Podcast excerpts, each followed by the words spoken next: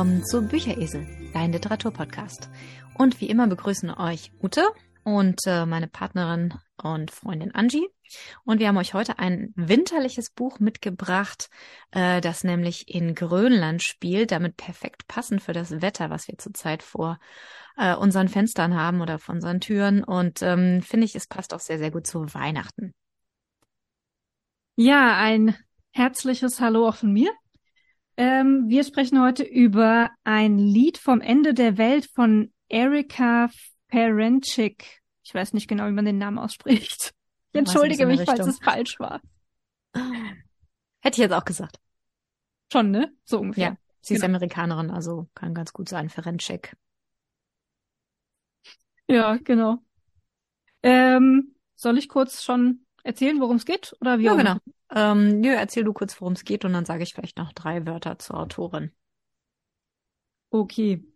Ja, ähm, in dem Buch geht es äh, um Val, das ist unsere Protagonistin, und Val ist Linguistin, also Sprachwissenschaftlerin.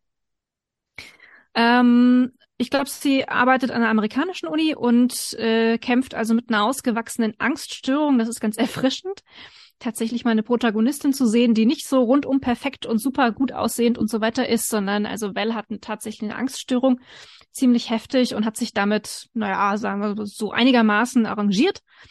Ähm, bis sie also eines Tages eine E-Mail von Wyatt bekommt und Wyatt ist äh, ein ein Klimaforscher und ein ehemal ehemaliger Kollege ihres verstorbenen Zwillingsbruders. Und diese E-Mail wirft sie also vollkommen aus der Bahn.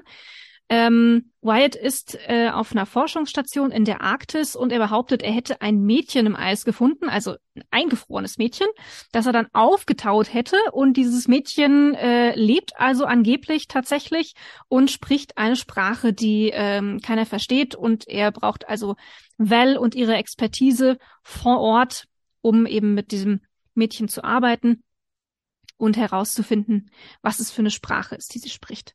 Und ähm, Val ähm, ist ganz kurz davor zu kneifen, willigt aber dann letztendlich tatsächlich ein und äh, fliegt nach Grönland, unter anderem auch deshalb, weil sie rausfinden will, was ähm, ungefähr ein Jahr zuvor mit ihrem Bruder passiert ist, der also auf genau dieser Forschungsstation Maramute ähm, gestorben ist. Und äh, als sie dann also dort ankommt, entspinnt sich dann so ein richtig krankes Psychospiel, kann man sagen, zwischen äh, zwischen ihr und und Wyatt, also dem Leiter dieser Forschungsstation. Äh, Jeanne, das ist eine Mechanik, Mechanikerin oder Haushälterin, eigentlich so ein Mädchen für alles.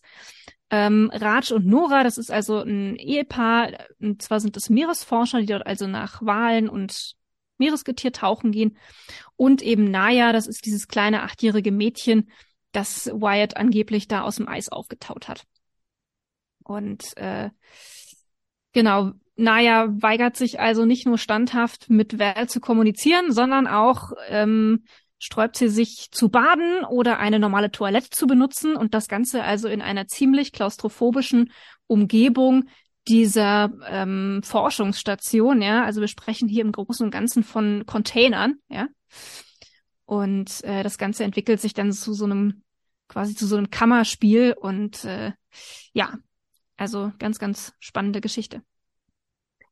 Ja, das hast du schön zusammengefasst. Ich sag vielleicht mal kurz was zur Autorin. Ähm, Erika Farinich oder Ferencik oder wie auch immer sie sich nennt. Also sie ist Amerikanerin, ähm, wobei der Name wahrscheinlich, weiß ich nicht, wo er herkommt. Ähm, sie ist Schriftstellerin und Drehbuchautorin. Sie ist 1958 in Urbana, Illinois geboren und im ländlichen New York State aufgewachsen. Sie hat mal im Interview äh, gesagt, dass sie auch eine schwierige Kindheit hatte und schon früh auch Überlebensstrategien äh, lernen musste, wobei ich da nichts weiter über sie herausfinden konnte. Also die, sie ist definitiv keine super bekannte Schriftstellerin. Das heißt, man findet auch im Internet sehr wenig über sie. Ähm, sie hat auf jeden Fall einen Bachelor of Arts in Malerei und Französisch von der Universität von Massachusetts und einen Master in Fine Arts in Creative Writing von der Boston University, also eine sehr klassische Schriftstellerkarriere in den USA. Sie hat dann zehn Jahre nach dem Studium als Stand-up-Comedian in verschiedenen Clubs in New York und Boston gearbeitet und hat unter anderem auch Scripts für andere Stand-up-Comedians und unter anderem auch für David Letterman und seine Late-Night-Shows geschrieben. Sie hat ihr erstes Buch, soweit ich das jetzt herausfinden konnte, 2008 veröffentlicht. Das ist Cracks in the Foundation. Das wurde nicht auf Deutsch übersetzt, genauso wenig wie ihr zweites Repeat. Also es wurden eigentlich bisher nur ihr letztes, das Girl in Ice, was wir heute äh, besprechen.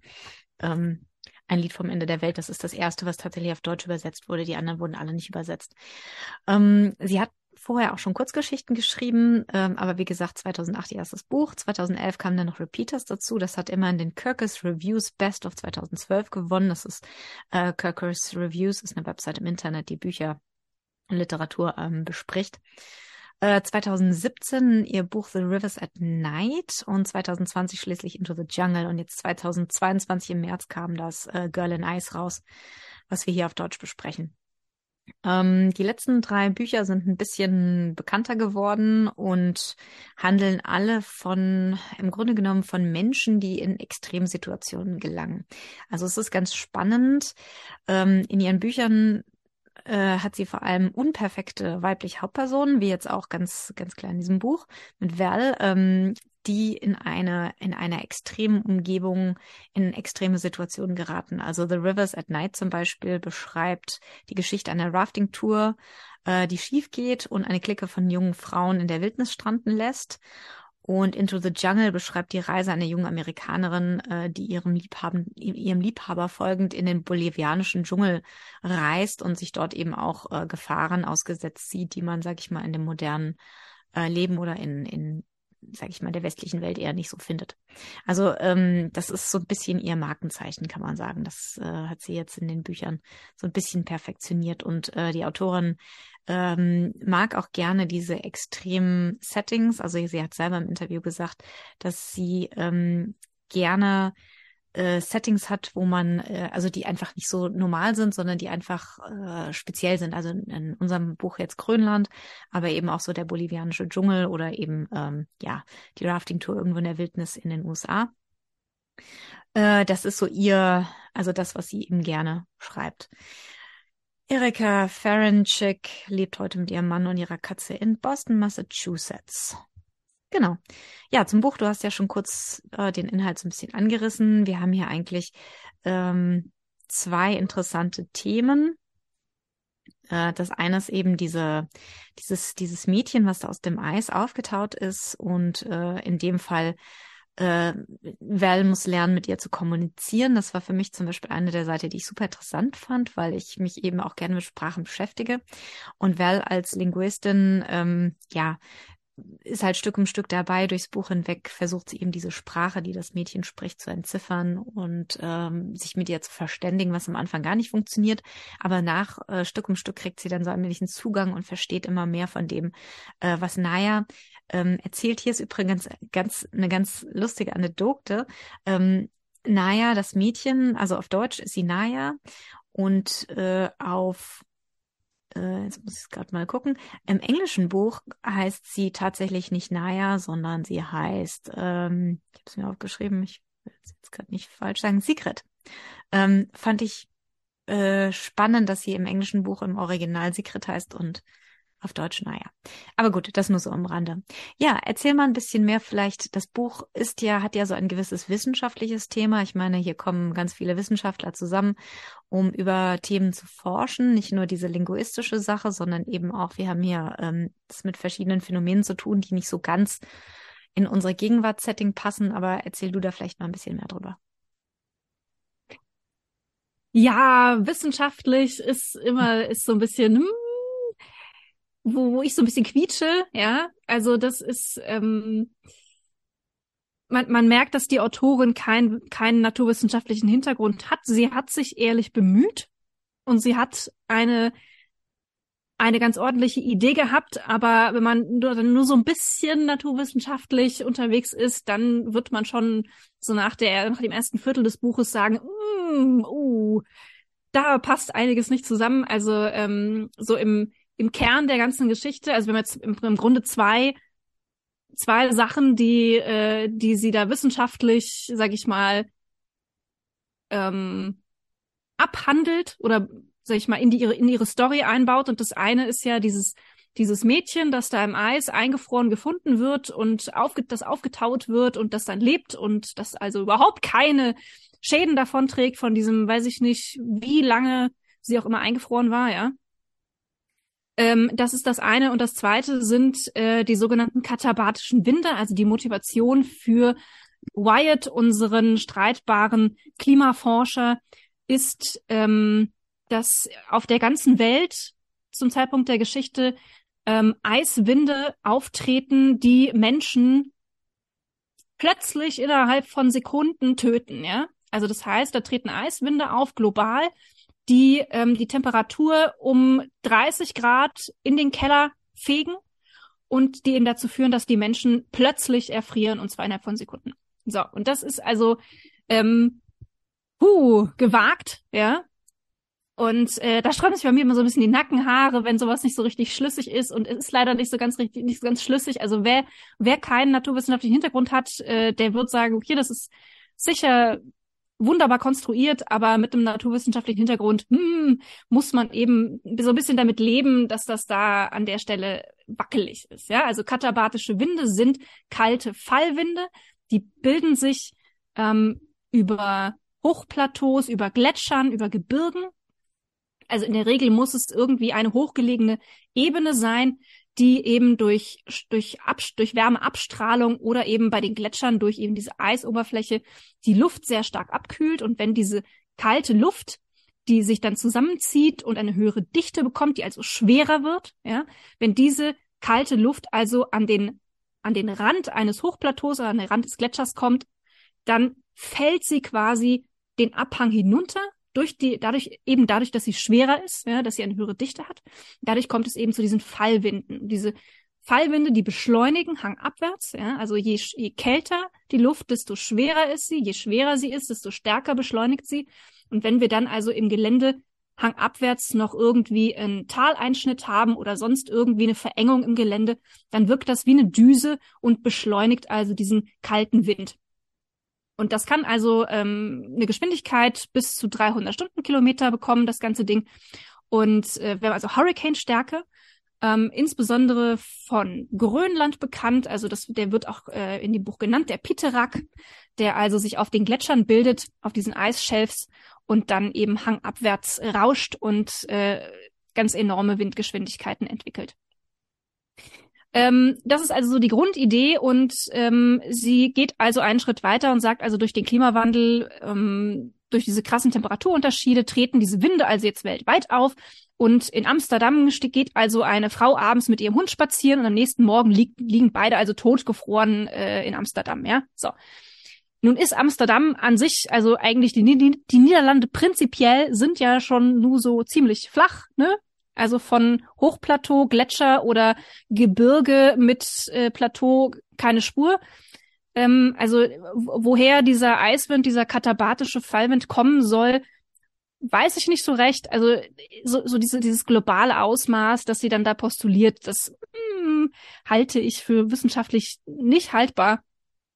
Aber sie hat da natürlich, äh, sag ich mal, der dichterischen Freiheit gefrönt und hat da jetzt einfach mal konstatiert, dass also diese diese ähm, katabatischen Winde eben, diese Eiswinde global auftreten und ein Problem machen. So, und Wyatt, dieser Klimaforscher, der hat also sich an diesem, an diesem Problem festgebissen, dass also weltweit Menschen sterben, weil von jetzt auf gleich die Temperatur um 30 Grad abrauscht und die einfach erfrieren.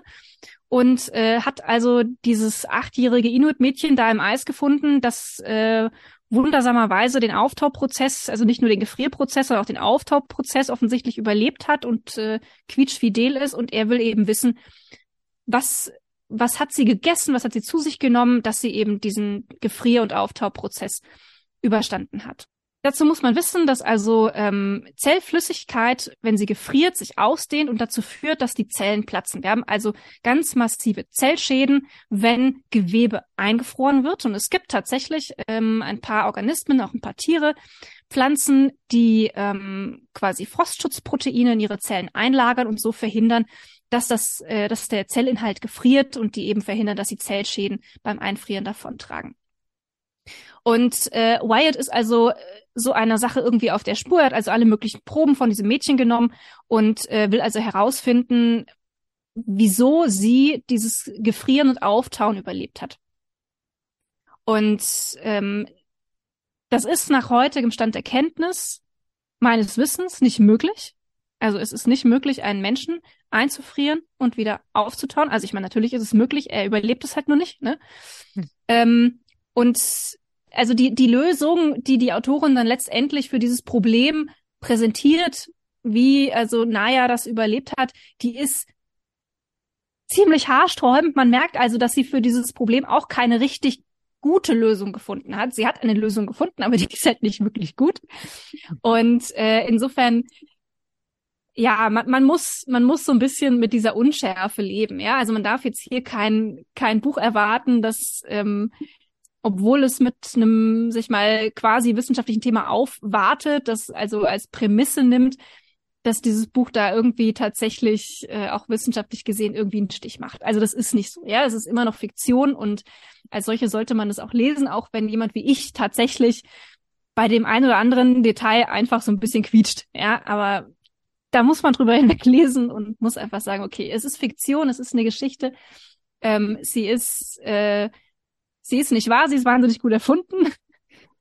Und ähm, ja, die Wissenschaft muss man dann einfach Wissenschaft sein lassen. Ich denke, sonst, sonst wird man an dem Buch keinen Spaß haben. Ja, also diese, diese gewissen Un Unsauberkeiten, die, die muss man ihr einfach durchgehen lassen. Auf der anderen Seite ist es wirklich äh, ein gutes Buch. Was sie gut kann, ist Atmosphäre schaffen. Ja, ähm, sie arbeitet mit mit wahnsinnig plastischen Bildern. Sie arbeitet mit Gerüchen, was ich sehr gut finde. Das machen ganz ganz wenige Autoren, aber das tut sie und ziemlich gut, wie ich finde. Und ähm, also sie, sie nimmt den Leser wirklich mit in die Arktis, mit nach Grönland und man kann das vor, vor seinen Augen sehen und das, das ist was, was sie wirklich, wirklich gut macht. Ja, und diese, diese Motivation von Wyatt, warum er da jetzt als Wissenschaftler dahinterher ist und ob, ob das jetzt wirklich realistisch ist, dass dieses Mädchen das ganze Auftauen und Einfrieren überlebt, das, das muss man einfach so akzeptieren, wie es ist. Ja, klar. Also ich glaube, das ist so das, wenn ich habe so ein bisschen mich auch durch Rezessionen gelesen von dem Buch und das ist das, was die meisten monieren. Das ist halt einfach, es ist, ich auf der anderen Seite, sie gibt ja auch nie irgendwie vor, dass sie Wissenschaftlerin ist oder will da jetzt irgendwelche wissenschaftlichen Thesen mhm. aufstellen. Ja, es ist eine Geschichte. Ja, ja sie gibt selber ja. zu, es ist Fiktion. Sie brauchte eine, eine, einen Hintergrund für ihre Story und den hat sie sich aus den Fingern gesogen, wie das Schriftsteller im Allgemeinen so machen und das ist ja auch absolut legitim und man darf da sicherlich nicht mit irgendwelchen wissenschaftlichen Erwartungen dran gehen. Die Geschichte ist gut und und ich denke, ähm, dass, wie gesagt, das Problem und die Lösung, die sie dafür anbietet, dass das nicht so wirklich Hand und Fuß hat. Das ist jedem klar, der das liest. Das ist halt ein bisschen Science Fiction und ähm, spielt vielleicht auch ein bisschen in der Zukunft. Ähm, sie deutet schon darauf an, also ihr Bruder ist ja auch Klimaforscher und ähm, gewesen. Gewesen, genau, vor seinem Tod. Der ist ja ähm, rätselhaft zu Tode gekommen auch eines der Themen oder auch eine der Problematiken, die die Autorin hier, äh, die die äh, Protagonistin hier auch antreibt, das ist einfach mehr über den Tod ihres Bruders rauszufinden. Und ähm, es ist natürlich so ein bisschen so, auch dieses, das, der Klimawandel ist so ein, ein, Grundproblem, ja. Also das ist auch gut so, dass das thematisiert wird. Ähm, ja, wie gesagt, der Rest der Materie ist halt einfach Fiktion und das muss man dann einfach so stehen lassen. Mhm. Und wer das kann, für den ist das wirklich ein spannendes Buch in jedem Fall. Also wie gesagt, um für mich war es halt interessant, weil ich finde Sprachen super interessant und weil es halt Linguistin und ich habe hier so eine kleine Stelle gefunden am Anfang. Ähm, die fand ich sehr, sehr schön geschrieben, auch die will ich mal so ganz kurz anlesen hier. Also sie, sie ähm, ähm, schreibt ihr, ich bin Linguistin, ich kann mich auf Deutsch und in den meisten romanischen Sprachen verständigen und ich habe eine Schwäche für tote Sprachen, Latein, Sanskrit, Altgriechisch. Aber es sind die ausgestorbenen Sprachen, Altnordisch und Altdänisch, die mich faszinieren. Sprachen offenbaren, was es bedeutet, Mensch zu sein. Das Verlangen, uns verständlich zu machen, ist etwas Ursprüngliches. Wir malen Zeichen auf Papier, brabbeln irgendwelche Laute, dann einigen wir uns wie durch ein Wunder darauf, dass diese Kritzeleien oder Silben tatsächlich etwas bedeuten und das alles nur, damit wir einander auf eine bestimmte Art und Weise erreichen können. Sanskrit hat 96 Wörter für Liebe. Von der besonderen Liebe einer jungen Mutter zu ihrem Baby bis hin zu einem für unerwiderte romantische Liebe, aber es hat doppelt so viele für Kummer. Mein Lieblingswort ist Sukha Parayana, was ganz dem Schmerz ergeben bedeutet. Stimmt übrigens. Ähm, ich habe ja ähm, auch ein bisschen Ahnung von den indischen Sprachen. Ähm, und das fand ich sehr, sehr schön. Solche Einschübe kommen immer mal wieder. Ähm, da merkt man auch, dass die Autorin, dass es auch ein bisschen ihr Steckenpferd ganz offensichtlich ist. Und ja, dass das sie sich ist, schon. davon versteht sie was, ne? Ja, Also ja, das ja. ist wirklich, Davon, und das ist wunderbar geschrieben. Und hätte sie, Ja. hätte sie sich darauf mehr konzentriert, ja, dann würde ich, dann hätte, dann, dann hätte ich erheblich mehr Spaß mit diesem Buch gehabt. Ja, selbst wenn sie eine mythologische Komponente eingebaut hätte, ja, und irgendwie Nayas ähm, Leben irgendwie mythologisch erklärt hätte, dass sie das auf irgendeine mystische Weise, selbst das, das hätte ich hier abgekauft, ja. Aber diese, diese pseudowissenschaftliche Schiene, die ist ihr nicht besonders gut gelungen, muss man sagen. Sie hat, sie hat da wirklich einen guten Ansatzpunkt mit dem, mit dem, mit der Sprache gefunden und ich wünschte mir wirklich, sie hätte das länger durchgehalten. Also ab der Hälfte ist eigentlich diese Sprache, dieses Thema Sprache nur noch Statistin. Ja, das finde ich fast ein bisschen schade. Ja, man hätte da vielleicht noch ein bisschen mehr draus machen können. Mhm. Aber gut, die, sie wollte vielleicht auch nicht zu tief in diese, in, in diese Schiene einsteigen. Mhm. Ähm, ich finde, sie baut ihre Geschichte eigentlich sehr, sehr gut auf. Am Ende des Tages ist es ja irgendwo so eine Art Psycho-Thriller schon fast. Also ich meine, am Ende des Tages wird es nochmal sehr, sehr spannend und wir haben sehr viel Handlung ganz am Schluss. Ähm, du hast das schon richtig gesagt, das ist wie eine Art Kammerspiel am Anfang, weil sich die Handlung wirklich in dieser Polarstation konzentriert. Ich meine, draußen ist es ja wirklich eise, eise kalt. Also im Grunde genommen, die Menschen können dort in diesen Temperaturen fast nicht überleben draußen oder nicht lange, nicht ohne Schutz. Und ähm, sie bringt das extrem gut auch rüber in Bildern, wie du schon sagst, Gerüche und so ein bisschen, also die Leute kriegen ja fast so ein Lagerkoller, ja. Die sind da quasi auf engstem Raum eingesperrt. Gut, jeder hat sein Zimmer, aber trotzdem, man ist im Grunde genommen immer zusammen und sie bringt das auch gut rüber mit, ähm, ja, ähm, ja, so Kleinigkeiten, ne, wie man dann irgendwie zusammen so blöde Sachen macht und sich natürlich auch auf den Geist geht. Also Ratsch und, und, und Wyatt, äh, die können nicht so ganz miteinander und das eskaliert ein, zweimal fast. Und also ähm, man merkt, wie unterschwellig so diese die Spannungen aufgebaut werden zwischen den einzelnen Personen. Das sind ja wirklich nur eine Handvoll. Also wir haben Wyatt, wir haben ähm, Jeannie oder ähm, Jean oder wie du, ich weiß gar nicht, wie du sie genannt hast. Dann Val und dann die beiden, das Ehepaar Ratsch und Nora. Und natürlich Naya. Und mehr sind das nicht. Und das sind diese Personen, die dort eben leben, auf engstem Raum. Und die Handlung dreht sich, konzentriert sich in dieser Station mit gelegentlichen Ausflügen ins Eis. Und Ratsch und Nora wohnen in so einer kleinen Kuppel, weil sie davon dort eben tauchen können. Die sind ab und zu mal weg, aber dann gelegentlich halt auch wieder da. Also es ist wirklich sehr, sehr ähm, klaustrophobisch irgendwo das Setting, sehr ähm, begrenzt. Und natürlich es ist es eine absolut lebensfeindliche Umgebung und die Protagonisten wissen, wenn sie draußen irgendwo ähm, sich verlaufen oder nicht mehr rechtzeitig zurückkommen, sind sie tot. Und Mhm. das gibt natürlich dem Ganzen so ein ja, schon einen sehr, sehr besonderen Flair. Also da, also ich fand das Buch auch, also sie, sie beschreibt oft, wie so die Sonne halt so sich langsam erhebt und am Schluss sind es, glaube ich, noch drei Stunden Sonnenlicht, die die haben oder überhaupt Tageslicht, ja. Also die Sonne taucht kurz noch über den Horizont und sie haben so ein, zwei Stunden, drei Stunden Licht vielleicht und dann ist es dunkel. Und das ist ja sowas, was wir hier so aus unseren Breiten so nicht so wirklich extrem kennen. Klar, wir haben auch kürzere Tage im Winter und längere im Sommer, aber so diese extrem kurzen Tage, diese lange Polarnacht einfach im Winter. Und sie wissen halt, äh, Val weiß ganz genau, sie muss vor Beginn dieser Polarnacht, muss sie fertig sein mit dem Job, dann muss sie zurück. Die können dort nicht bleiben. Und das gibt dem Ganzen auch so eine gewisse, ja, so, sie wissen, äh, sie haben so viel Wochen noch. Ich glaube, am, am Anfang sind es drei Wochen, die sie haben. Und dann ist die Zeit um, ja, dann ist die Uhr tickt. also, die können schon da bleiben, ne? Sie kommen halt nur dann ein halbes Jahr lang nicht raus. Richtig. Und sie will ja am Ende des Tages nicht äh, dort bleiben über die Polarnacht. Hm. Also am Polarwinter. Ja, ansonsten, was ich auch noch sehr interessant fand, wie gesagt, es ist ein bisschen ähm, sehr schön eigentlich. Die Protagonistin ist ja, hat ja große psychische Probleme, Angststörung, hast du schon gesagt. Sie ist Mhm. medikamenten- und alkoholabhängig. Ähm, und genau wie sie auch, haben die anderen eigentlich auch alle so eine gewisse es sind sehr interessante Menschen, sagen wir es mal so. Ich weiß nicht, ob es so ist, dass äh, so extrem, extreme Orte auch extreme Menschen anzieht. Äh, auf jeden Fall haben wir es mit einer sehr interessanten Schar an Hauptpersonen zu tun, die dort quasi zusammengewürfelt sind. Und das gibt dem Ganzen natürlich so eine gewisse Mischung. Also das ist schon etwas explosiv, wie das ziemlich bald, also es, es kommt, glaube ich, ziemlich früh oder ziemlich schnell kann man das eigentlich erkennen. Ja, also ich finde, dass sie, dass sie Val mit ihrer, mit ihrer Angststörung und mit ihrem psychischen Problem wirklich sehr, sehr gut zeichnet. Also das ist wirklich, also für mich sehr, sehr glaubhaft. Die, die hat sie wirklich, die hat sie wirklich gut charakterisiert, muss ich sagen. Und ähm, Wyatt ist natürlich ein extremer Charakter, ja. Also der ist halt so ein absolutes Alpha, Alpha-Tier, ja. Und ähm, mantelt sich dann total auf. Also ich weiß nicht, ob, wie ich das übersetzen soll. Auf Bayern heißt es äh, sich aufmanteln, also so sich aufplustern, ja, insbesondere gegenüber Ratsch, der da also der der, der einzige der andere Mann, Mann ist. genau mhm. in der Forschungsstation ist. Und ähm, also das ist zumindest so vom Charakter her ähm, muss ich sagen, ich glaube, sowas kommt gelegentlich häufiger unter Akad also unter Wissenschaftlern vor tatsächlich. Also ich bin auf solche Typen auch schon gestoßen. Ähm, ich würde noch nicht mal sagen, dass das so ein Charakteristikum der, der Umgebung ist, sondern ich glaube, die sind wirklich, die sind wirklich rela also relativ häufig unter, unter Wissenschaftlern. Und je, je höher rangig, desto, desto häufiger. Ja, und, wobei ich glaube, sowas hast du auch unter Managern und keine Ahnung. Also ich ja, glaube, wenn. Sein, mag sein. Führungsposition. Also, ja, Führungspositionen. Ich glaube, wenn Leute so eine gewisse Macht oder einen gewissen mhm.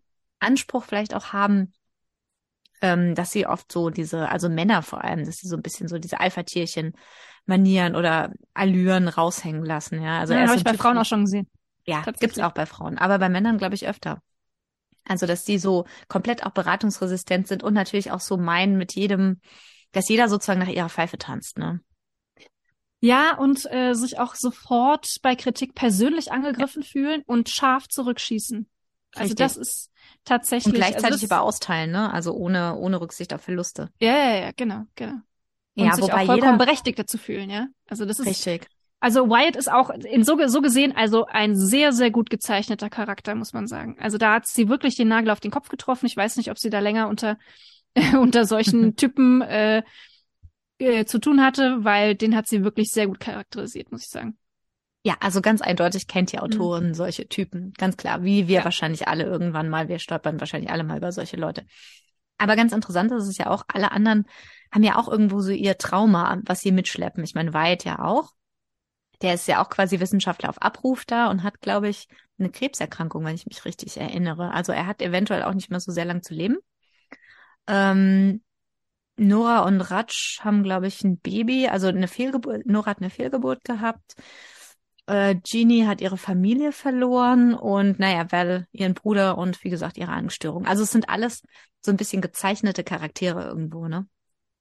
Ja, so, ich würde mal sagen, so wie eigentlich jeder, der älter als 25 ist. Also das, ja, also ich weiß nicht, ich ob jeder von uns äh, irgendwie. Nein, nicht, nicht in dem Extrem vielleicht. Nicht, nicht in dem Extrem, das. Hat. Bitte?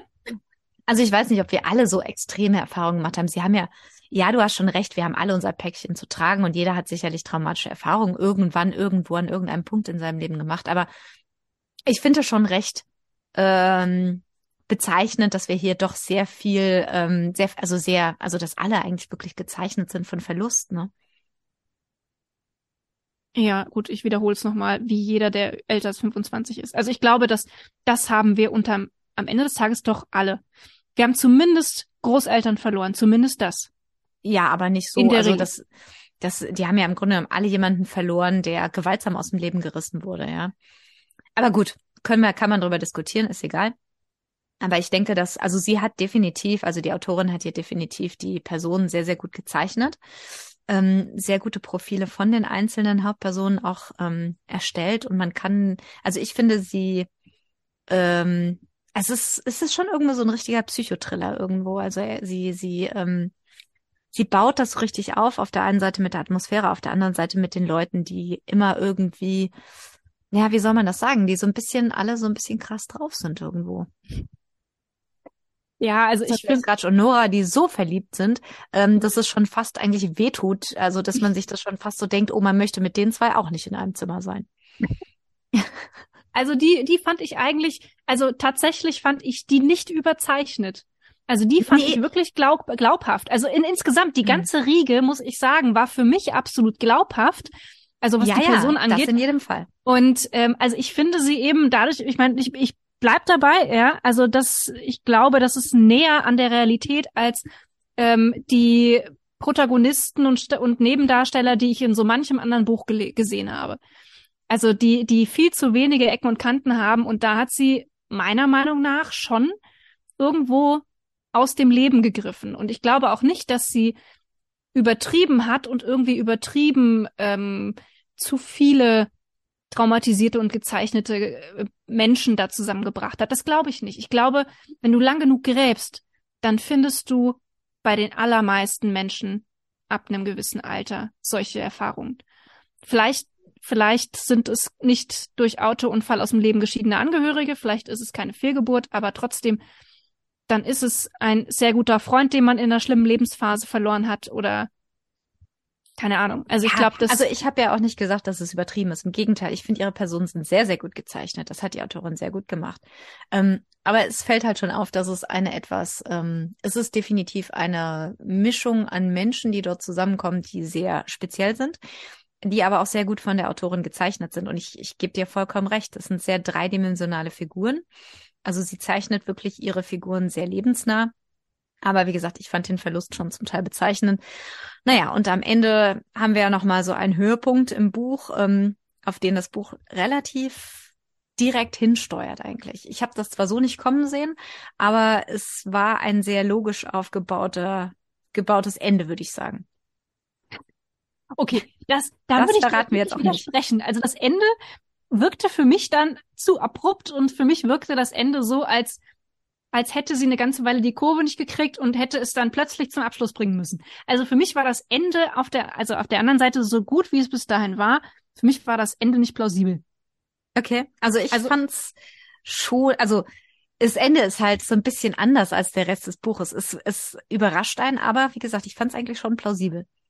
Okay, ich nicht. Aber wir gut. können jetzt natürlich nicht ausdiskutieren, Nein. warum das so ist, ja? Nein, natürlich. Wir wollen es wir wollen's ja auch überhaupt nicht spoilern. Es, ich nee. kann nur sagen, es wird in jedem Fall sehr, sehr interessant. Und ja, ähm, was würdest du denn so generell sagen? Leseempfehlung? Ja, definitiv. Also ich, ich finde es auf alle Fälle wahnsinnig spannend, so eine, so eine so eine Geschichte aus einer Forschungsstation im ewigen, also im ewigen Eis. Ich weiß gar nicht, die Arktis ist das ewige Eis, ne? Ja. Ja, genau. Sowas okay. Ich war jetzt ganz kurz unsicher, ob es die Antarktis ist, die das ewige Eis genannt wird. Aber wahrscheinlich ist es egal. Also das ich ist glaub, einfach. Man kann durchaus beides als ewiges Eis bezeichnen. Das ist Eis ja, zum okay. Teil drei Milliarden Jahre alt in der in, auf Grönland. Also insofern ist es ziemlich ewig. Okay, gut. Ähm, also es ist es ist äh, vom Setting her super, super toll gemacht, ja. Also es ist, man, es nimmt einen mit nach Grönland und wenn man das gelesen hat, will man da eigentlich hin, um das einfach mal selber zu sehen, ja. Und ähm, also das allein dafür ist es, äh, spreche ich definitiv eine Leseempfehlung aus. Ähm, es ist halt, also man, man darf, ich, also heutzutage ist es ja schon so ein bisschen immer so ein Thema, was triggert äh, manche Menschen, ja. Und ähm, wir haben es hier also mit Leuten in einer extremen Situation zu tun. Wir haben es mit psychischen Erkrankungen zu tun. Also wer da ähm, empfindlich ist, sollte mh, hm, sich den Klappentext gut durchlesen, sollte sich überlegen, ob er das sich das äh, reinziehen will. Für alle anderen muss ich sagen, es ist definitiv eine Leseempfehlung. Also gerade wie du, wie du am Anfang gesagt hast, ne, mit dem, mit dem Wetter, wir haben hier absolute Schneewalze in Bayern abbekommen. Ähm, es ist genau das richtige Buch für dieses Wetter, ja, weil man sich denkt, okay, es geht noch erheblich kälter, ja. Ja, das stimmt. Also da ist das hier ja noch fast kuschelig warm. Ja, genau. ja, auf jeden Fall. Also ich würde auch sagen, es ist definitiv ein tolles Buch. Ähm, es hat Schwächen, ganz klar. Ähm, wie gesagt, wissenschaftliche Seite sind wir drauf eingegangen. Ähm, was ganz interessant ist, wie gesagt, ich habe ja das Interview mit der Autorin gelesen und sie selber sagt halt auch, die Figurenpsychologie ist eigentlich das Wichtigste für mhm. sie an einem Roman. Und sie sagt halt, actionreiche Szenen sind gut und schön, aber die eigentliche Faszination steckt für sie in der Frage, warum tut die Figur dieses oder jenes und was steckt dahinter. Mhm. Und für sie ist es wichtig, so psychologische Profile für ihre Figuren zu entwerfen. Also das nur noch mal am Rande und das gelingt ihr in diesem Buch wirklich sehr, sehr fantastisch. Ja. Äh, ein Wort zum Schluss noch. Wir haben dieses Buch ähm, als äh, Rezensionsexemplar vom Penguin Random Verlag bekommen und für diesen Random Verlag House. des äh, Random House bekommen, ähm, richtig, und haben für diesen Verlag das Buch rezensiert.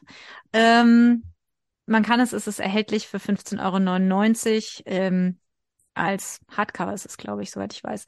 Mhm. Und es ist übrigens auf Deutsch erst im September 2022 erschienen. Äh, Im März kam es auf Englisch raus. Das kostet 24 Euro als Hardcover. Echt? Okay, dann ist das schon tatsächlich 15,99 wahrscheinlich. Oh, das ist das E-Buch. Ich sehe es gerade. Ja, das ist nämlich hier. Ich bin hier auf der Verlagsseite. Ah. Äh, man kann es auch als E-Buch schon erhalten. Das ist ein bisschen günstiger. Hat ähm, 384 Seiten in der Printausgabe. Genau. Also eigentlich eine, eine ganz bequeme, ja, ganz bequeme. Fand ich auch. Ich fand es eine sehr schöne Länge. Ähm, sowas, was man schön mal so zwischendurch lesen kann und äh, was auch nicht wahnsinnig anspruchsvoll ist zum Lesen. Mhm. Erschien im Goldmann Verlag, ne? Genau. Genau. Ja. Ja. Doch. Also Leseempfehlung. Vielen Dank an den an die Verlagsgruppe Penguin Random House fürs zur Verfügung stellen und äh, ja, ich würde sagen, damit sind wir am Ende von heute, durch. oder? Oh, ich denke schon. Lest selbst durch. Wie gesagt, ähm, wer sowas mag, so extreme Settings, ähm, wer so ein Fable hat für Schnee und Eis und Kälte, für den ist es definitiv ein gutes Buch. Genau. Es ist übrigens kein Weihnachtsbuch, sollte man vielleicht sagen. Nicht, dass hier ein falscher Eindruck entsteht. Das stimmt. Ähm, so ein wirkliches Happy End gibt's, glaube ich, nicht. So ein kleines Happy End vielleicht. Und kein Weihnachtsthema. Definitiv kein Weihnachtsthema. Nee, nur Winterthema. Aber deswegen haben wir gedacht, das ist eigentlich das richtige Buch jetzt für den Dezember. Ja, genau. Zum Gut. Lesen vom Kamin mit einer Richtig. heißen Tasse Tee oder Kaffee. Unbedingt, während draußen der Schnee fällt. Richtig. Jo. Gut, dann würde ich sagen, wir sind am Ende für heute. Wir wünschen euch einen schönen Tag, einen schönen Morgen, einen schönen Abend, wann auch immer ihr uns hört. Liebe Grüße aus dem verschneiten Bayern. Ach, liebe Grüße aus dem nicht so sehr verschneiten Hessen. Bis bald. Bis bald. Servus.